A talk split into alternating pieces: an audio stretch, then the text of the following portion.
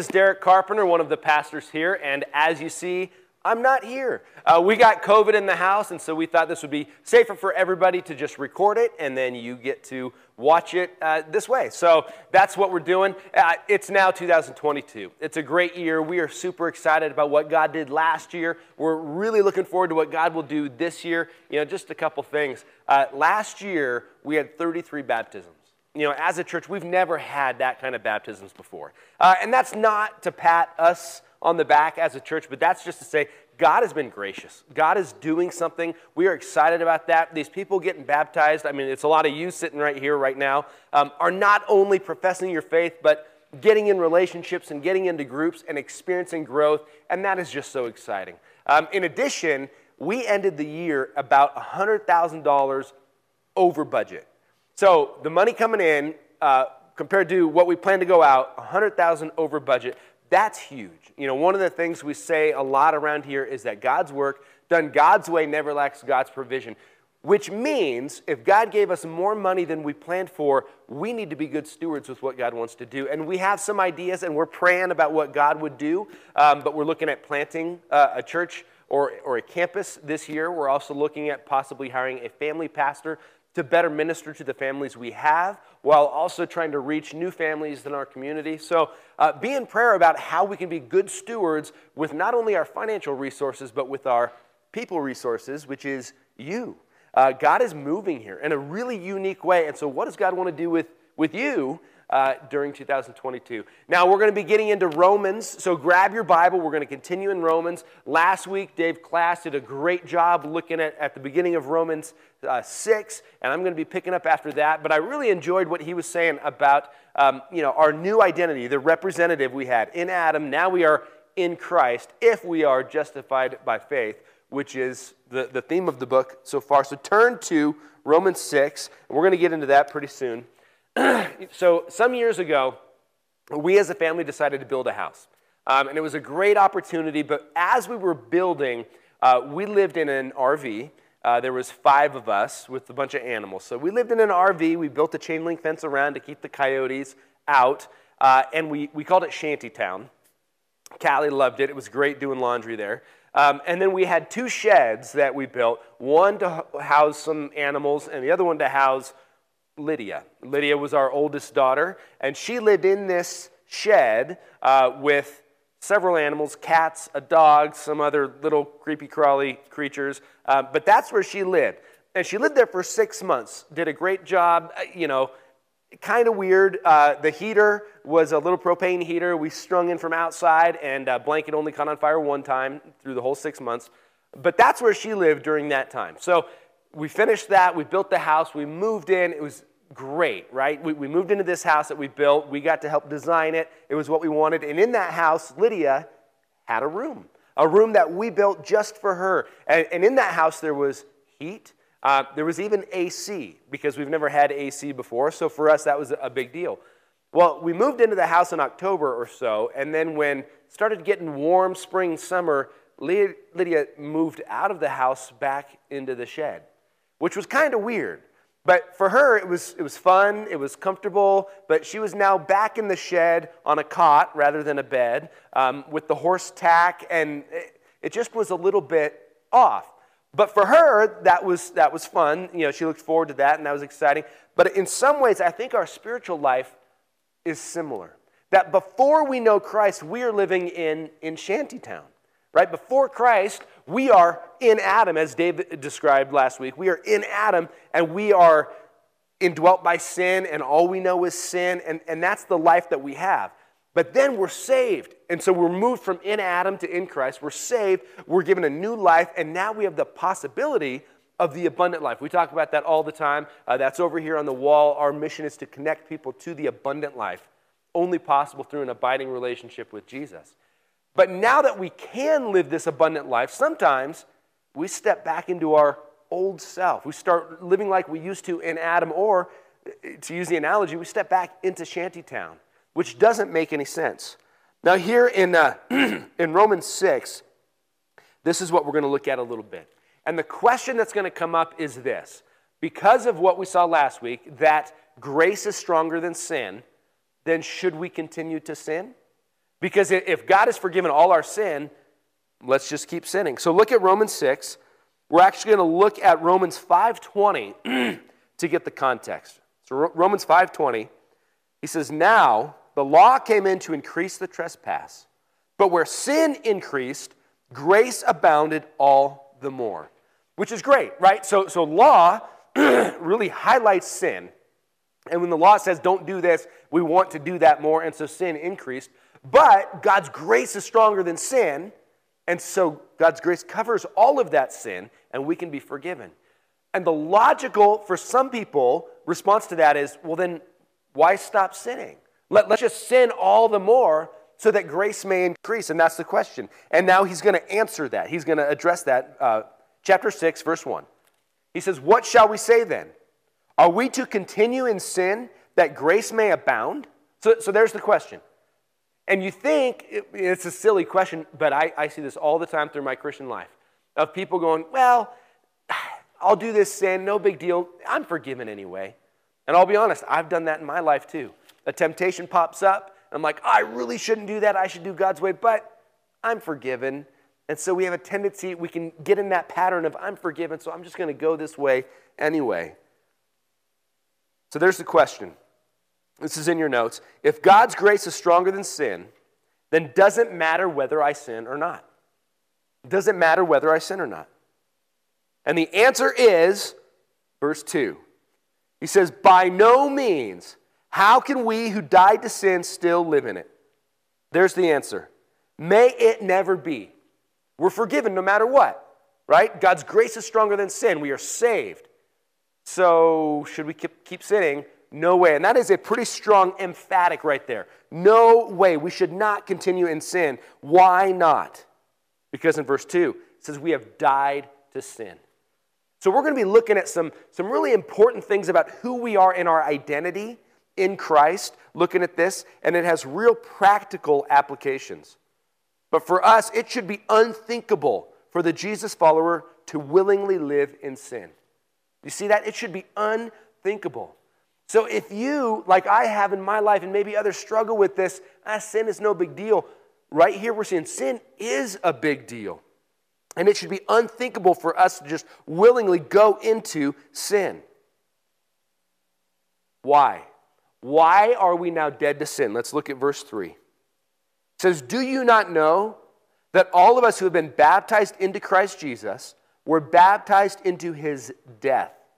We were buried, therefore, with him by baptism into death, in order that just as Jesus Christ raised from the dead by the glory of the Father, we too might walk in newness of life.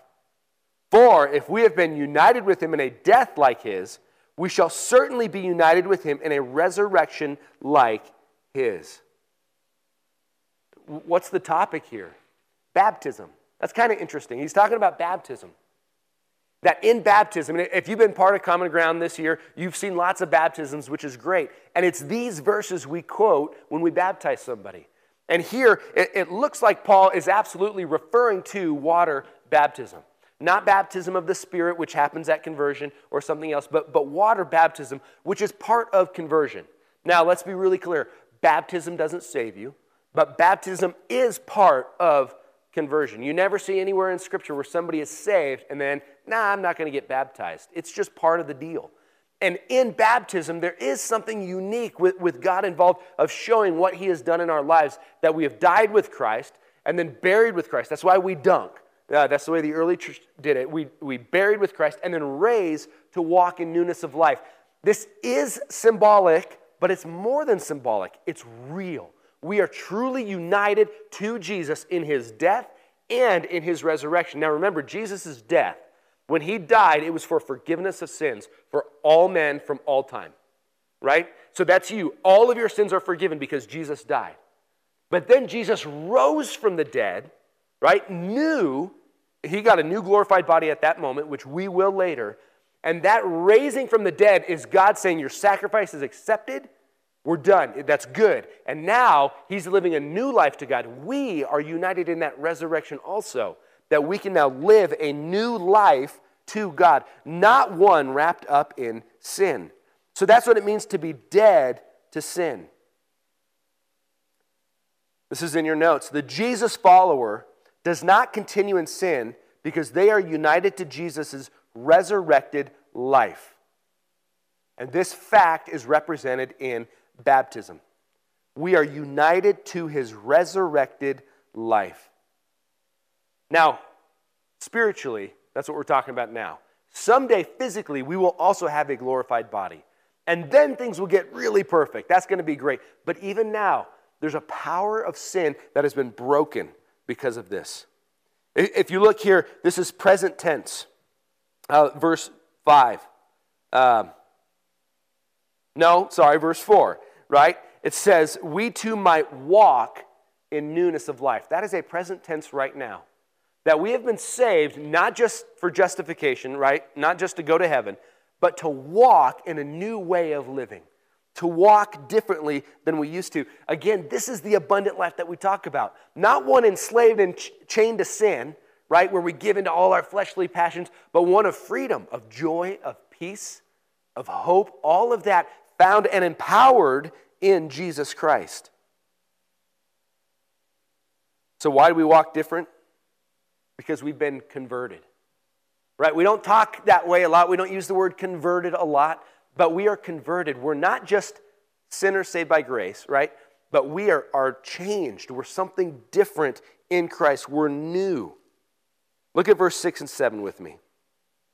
It says, We know that our old self was crucified with him in order that the body of sin might be brought to nothing, so that we would no longer be enslaved to sin. For one who has died has been set free from sin. Can I be a pastor real quick? This is the stuff that excites me.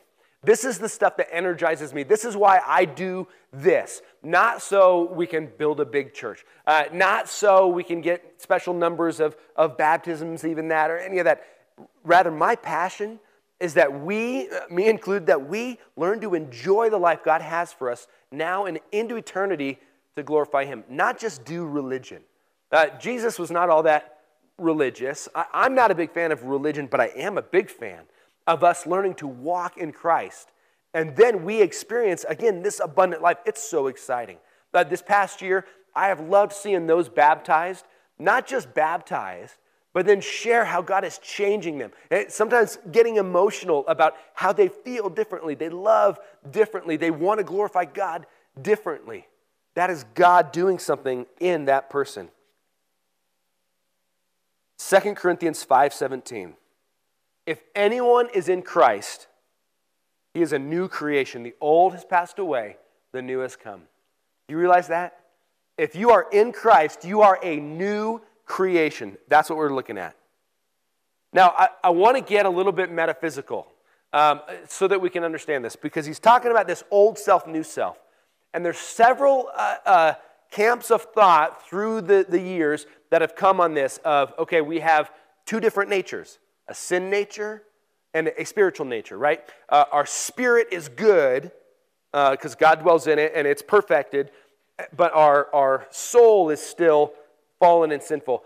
The problem is the Bible doesn't really show all these different parts. It kind of shows us more of a one person, right? A one unity. And so we do have the Holy Spirit in us, and we do also have the ability to sin as well. Because some will claim if we're saved, then we will never sin again. Right? We're saved. There, there is no battle with sin. In fact, you think, well, who would ever say that? I got an email in the past year of someone when we were teaching on this saying the Christian should no longer battle with sin. Well, the problem is we look at this and chapters and verses we're going to look at over the next few weeks. The, the sin battle is a very, very real thing. But we are new, and God has raised us to walk in newness of life so that we can experience the new life. We can experience victory over sin, although the battle is real. I think uh, what it talks about, this old self, new self, this is really going back to what uh, Dave taught last week. Our old self is the one in Adam. And because we're in flesh, the old Adam still exists. But with the Spirit, the Spirit now moves in the Spirit can have complete control over our old self. So, are we in Adam or in Christ? We are in Christ, but we can walk as if we are still in Adam. until we receive our new bodies, we still can sin as if we are in Adam. That's just a fact. Now, again, I look forward to next week. We're going to look at the battle, the, the wrestle. If you've ever wrestled with it like the rest of us, that's next week. We're going to look at that. But this is just a, a fact that we can walk the way we used to. Verse 6, though, we know that our old self was crucified with him in order that the body of sin might be brought to nothing.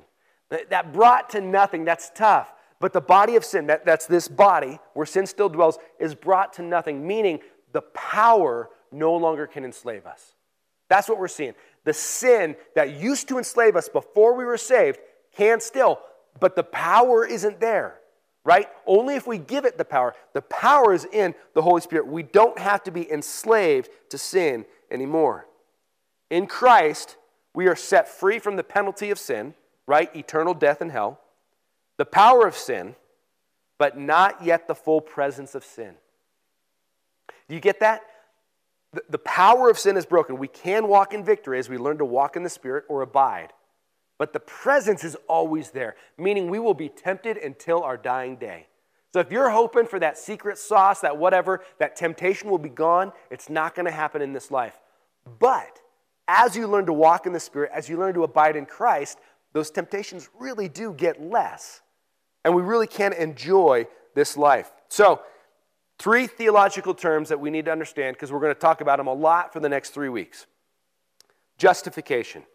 Here's the first one justification. This is the fact that we are made right with God by faith in Jesus' finished work on the cross. That's justification. And so far, Romans, the theme has been justified by faith. Meaning, if we have faith in Jesus' death and resurrection, we are justified, made right with God, legal. It's a done act. Jesus did all of that, right? Our only thing in there is saying thank you and receiving it. Now, the second one is sanctification. Sanctification is the process by which the Jesus follower is changed to be more like Jesus. Sanctification is the, is the one where we cooperate with God, right? And it is a process. And people go through the process differently. Some surrender more fully to God and go through the process quicker. Some of us struggle more with that and go through it slower, but it is a process by which we become more like Jesus. And then the third one is glorification. Glorification. This is our final state as human Jesus followers, where we receive a sinless body similar to Jesus' risen body. Right? This is future. So, this is when our sanctification is completed, when we get a new body. This is when Jesus returns at the end of time. And we look forward to that. That is our hope. Again, this is going to come up over and over over the next few weeks as we look at these. But these verses we're talking about right here are talking about sanctification. Because we're justified by faith, now we can walk in newness of life. In this life, looking forward to glorification later. Again, this is in your notes. You are not just a sinner saved by grace, you are a new creation raised to walk in newness of life. Because grace is stronger than sin, not just to save you, but to empower you to live now. That should be exciting. If you're here and, you're saying, man, I, have, I still feel enslaved to sin, I have habits, um, whatever it is, here's the good news for you the Holy Spirit has the full power to release you from those and can. You will always be tempted by things in this life, but you can be set free. That is the good news. So, how do we do this? Right? Are there some practical things that we can do to experience this abundant life and this victory over sin? Because he says, should we continue in sin? No way. All right, then how do we do that? Look at verse 8. It says, Now, if we have died with Christ, we believe that we will also live with him. We know that Christ, being raised from the dead, will never die again.